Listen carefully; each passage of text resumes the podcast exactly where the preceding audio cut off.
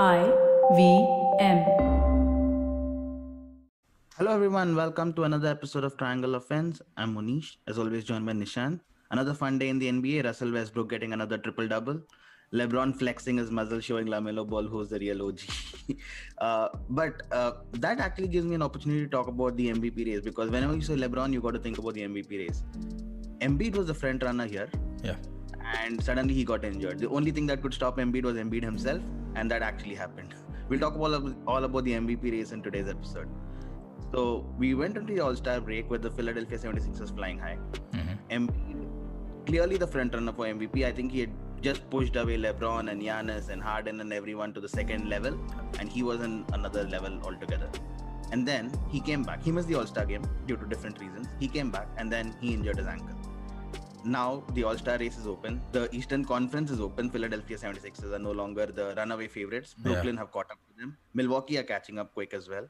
And it's it's like we predicted. It's nothing straightforward in the NBA. The second half of the season is where all the action is, and it's already showing its true colors, isn't it? Actually, Embiid didn't start off as, if anything, um, Giannis actually started off uh, right up there, and Luka was the odds-on favorite, right? Uh, Like before the league began, Luka was the bookies' favorite, and Giannis was up there. So was LeBron. And then, as it happens, first few days, now everyone's an MVP contender. Like somebody saying it's Steph, someone says it's it's Dame. Uh, although Dame doesn't get mentioned as much as he should, um, and and then the, the- you have the basically the usuals, which is the, your LeBrons and all of that. Uh, Embiid and Philadelphia, every time they have a stretch of good games, Embiid's immediately an MVP contender. Simmons is immediately a DPOY contender. And Philly are, are favorites to come out of the East. Happens every year. Happens every single year.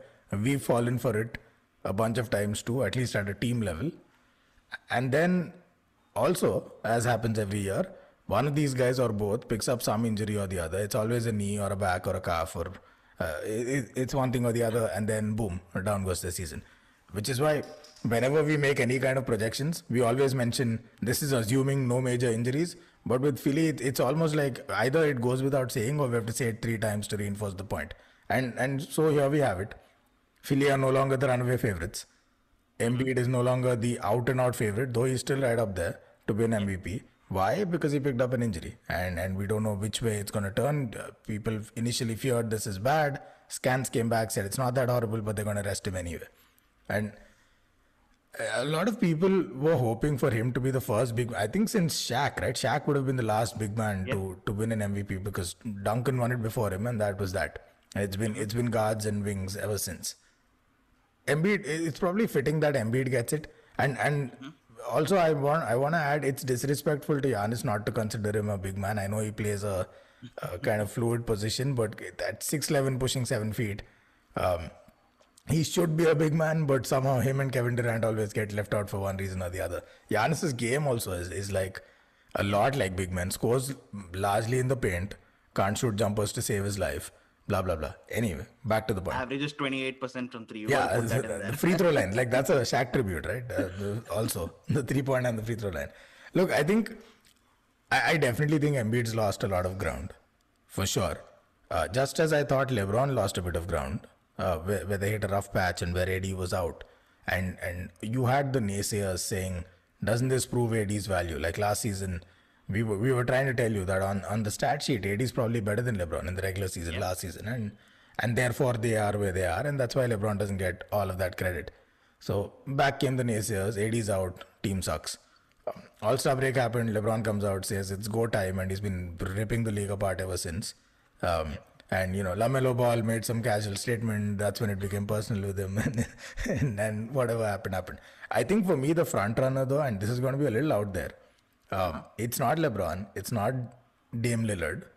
Like if I had to vote, uh, if I had to say uh, project now and and, and say this guy is going to be in prime position to win, I'd actually say it's James Harden because with uh, with Joel Embiid, you never know what you're going to get. Uh, when, when he's fit and he's playing okay, but then he's not that a lot of times. So so I don't know which way that's going to go. Jokic, um, I, I don't think the league standings are quite going to support him. They're, they're playing well. They're on the come up, but they're, they're going to be at best what a top four, top five team. I, I don't think anyone expects them to be higher than that. So that's a problem.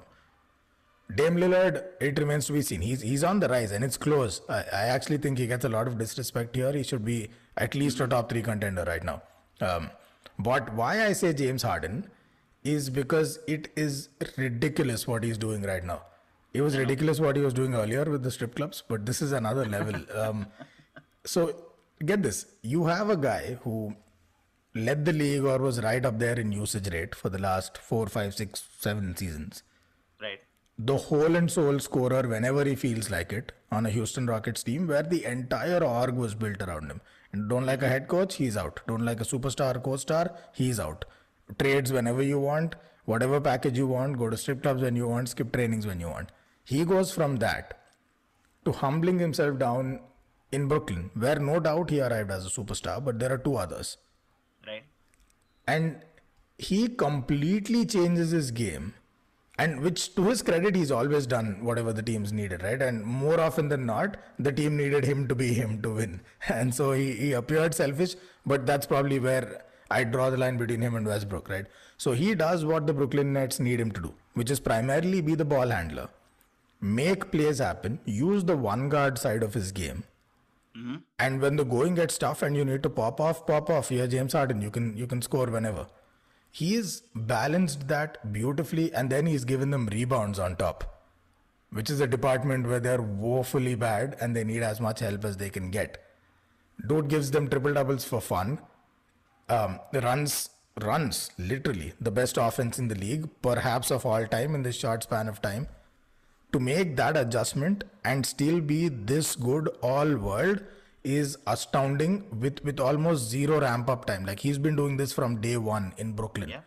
Yeah. that's mvp caliber for me Absolutely, I think so. James Harden has transformed his game to a, such an extent that we did not see this coming. He was the outsider in Brooklyn when he came in, right? Yeah. KD and Kyrie were already there. They were winning games as well, hmm. and now KD doesn't play for a few weeks. Kyrie's been missing games regularly, and James Yeah. Harden is the sole creator in the team, the sole winner. It seems that he can take this Brooklyn team even without KD and Kyrie and actually put them up there and Yeah. be the front runner in these. yeah and they're winning man yeah Yeah, the last 15 games he's averaged a triple double and they won 14 in that span. Mm-hmm.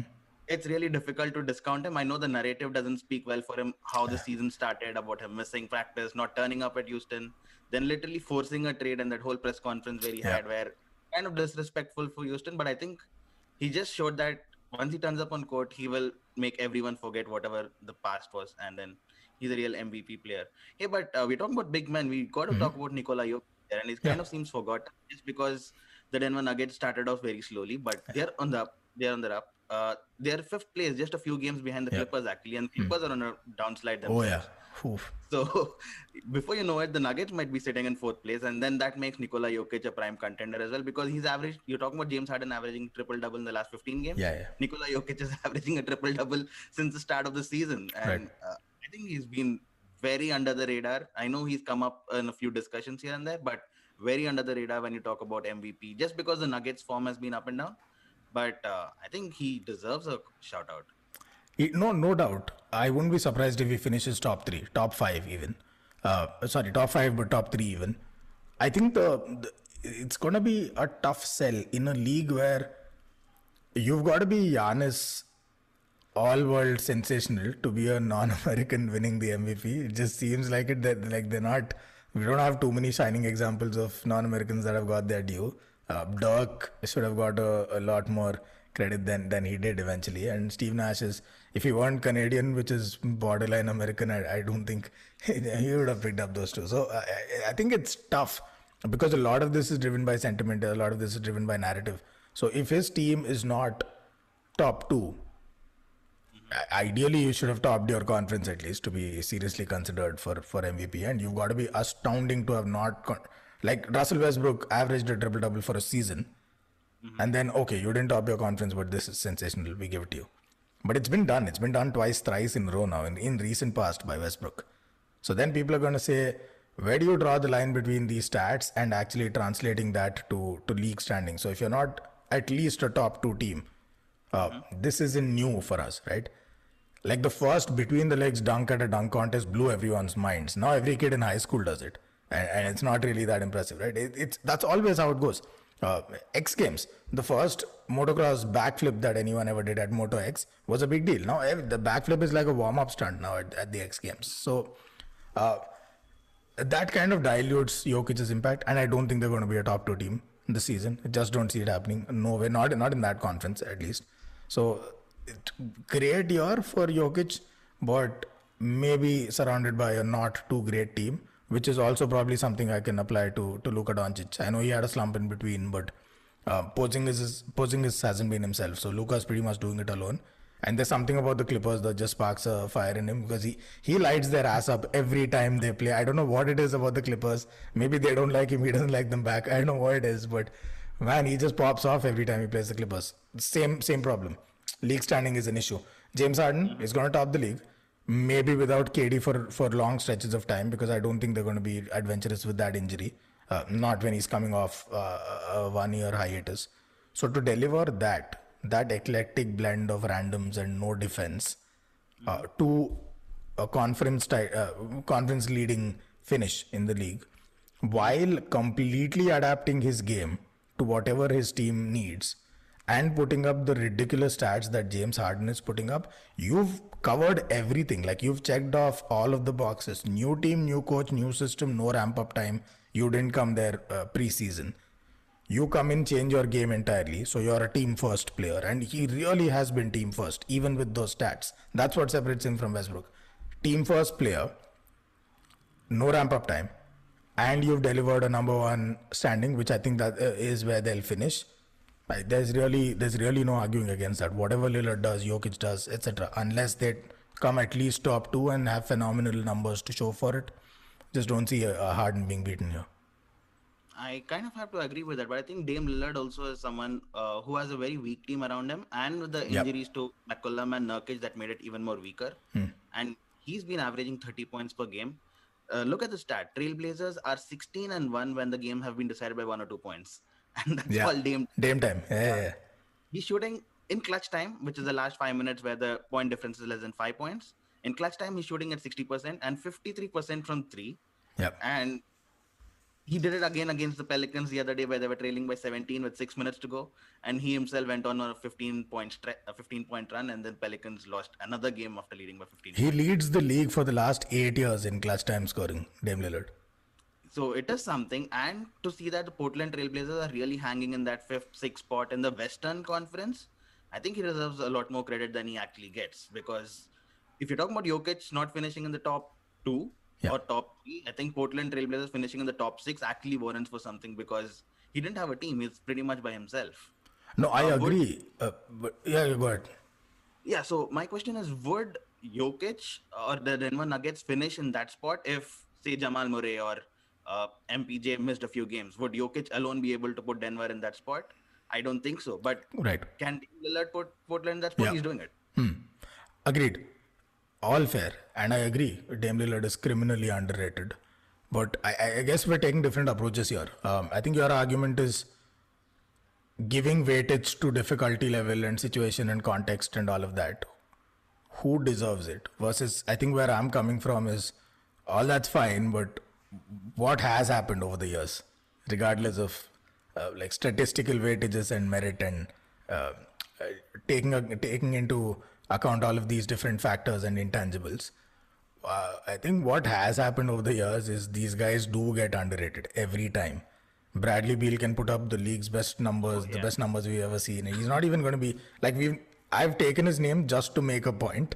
Otherwise, he wouldn't have been in this episode, right? Uh, So these guys, unless I- think the the first filter that's usually applied in the MVP conversation, unless somebody's done something sensational, like you have a wilt 50 points per game, 25 rebounds per game season, yeah, okay, you can miss the playoffs and you'll still get MVP.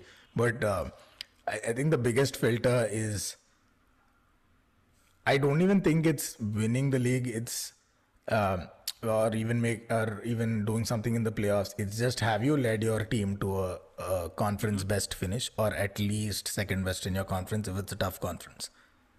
If you've done that, you've qualified the team first criteria, right? Usually this is how it goes. And I am kind of reverse engineering the criteria from outcomes, but usually that's how it goes. Second filter is individually what what is it that you've done? and and there sometimes it's diluted by having other superstars around you, but but not always. We have seen plenty of super teams get like LeBron won it in Miami, regardless of the help he got. Yeah. So that becomes your second criteria, and the third criteria, if if there's a close tie, then it's just it's just sentiment and it's preference. Like somebody prefers stats, somebody prefers uh, doing it in a tougher situation uh, or with less support, etc., etc. Then it just comes down to sentiment. So I think players like Lillard will get filtered out by that first criteria, which is where has your team finished. Usually, you don't get rewarded unless you've done something that we've not seen in like two decades in the league. Uh, neither Lillard nor Jokic, as well as they're playing, have done something that we've not seen in two decades in the league. Somebody or the other's done it. Like Westbrook's done it, Kobe's done it, one thing or the other. You you have precedent. So that's what makes James Harden's case strong. And we've not mentioned the biggest name yet, uh, which is the king, which is the big man, the defending champ, I the reigning finals. MVP. Yeah, yeah. So, um, So I was going there. what's Yeah, your take so- on him? Yes. So while you say that James Harden deserves it and will win it because of sentiment vote, I think a lot of the votes will get split between James Harden, Jokic, Yeah. Dame Lillard even. But the LeBron backers, they're going to be voting for LeBron, no doubt. He's going to finish in the top two, maybe top three in the Western Conference. And then he has a sentiment factor. And then he also has the weightage where you say he did it all by himself because AD is missing Yeah. probably games until the playoffs, more games until the playoffs. Hmm. So he's going to have all of that in his favor. He'll have one loyal fan base voting for him every single time. Yeah. Uh, so I think that's what's going to turn out because although I think James Harden deserves it better, Jokic deserves it better, Dame Lillard deserves it better, there's going to be a split of votes, but LeBron's votes are not going to get split. Yeah. And that's the reason why also Giannis is not going to win Hmm. the MVP, although he has probably better numbers than LeBron at this point in time, but he's a better defender than LeBron at this point in time. But he, nobody's going to vote for him a third time. Correct. So unfortunately, he's not going to get votes. But I think that's why LeBron is going to win the MVP. So when the season started and we said voter fatigue will cost Giannis the third consecutive MVP, I think that's fair. Uh, but I think it's also fair that right now he's not a top two, top three candidate right now. And even if he becomes that, then yes, the voter fatigue might pitch in. Actually, I think the voter fatigue will come in for for LeBron also because the the bar has been set so high for him that there's a level that you've got to reach as a player to be a legit contender for MVP for any player. And then there's LeBron's bar that he has to clear to be considered an MVP. He's won it four times. Like we've seen him do everything: point guard, lead the league in assists, um, lead the finals in every stat category that that's tracked at an individual level. We've seen him do it all. So I think inherently the bar is just set so high for him in people's minds that it's going to be very very tough for him to clear it. Uh, now you mentioned Lakers are likely to finish second or third, if not first, right? If it's not first, it, like LeBron's out of the conversation. It's it's that ruthless with him. I, I'm not saying he should be. I'm saying I- think that's what will happen. Like if Lakers don't win the conference, out. Uh, that that like he'll lose a bunch of votes there.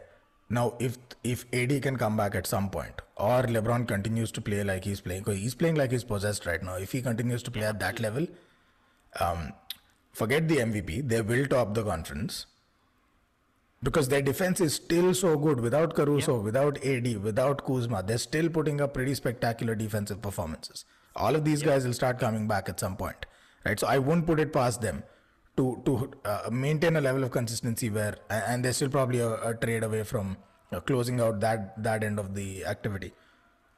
If they top the league, LeBron plays like this, it's MVP regardless of what anyone does. But if that doesn't happen, psh, tough, tough. And that's all have. it, it won't be a surprise to see the Lakers topping the league. The Utah Jazz are in bit on a free fall, bit of a free fall themselves. Yeah, yeah. They lost five of the last eight after losing five in the first half of the season. Uh, Phoenix Suns lost yesterday against the Minnesota Timberwolves. How can you lose to the Minnesota Timberwolves is inexplicable, but Yeah. I'll keep that conversation for another day. And Lakers have been winning, so I think I think Lakers are on way back to the top, and LeBron's narrative is just going to get stronger. Hmm. Also, the fact that he's competing with Michael Jordan, he hasn't won an MVP in like five, six years now. All of the narratives will add up, and I think LeBron is going to get a lot of the popular vote. Let's see, it'll be an interesting fight. I, I think it's between him and Harden. Let's see where it goes. Yeah.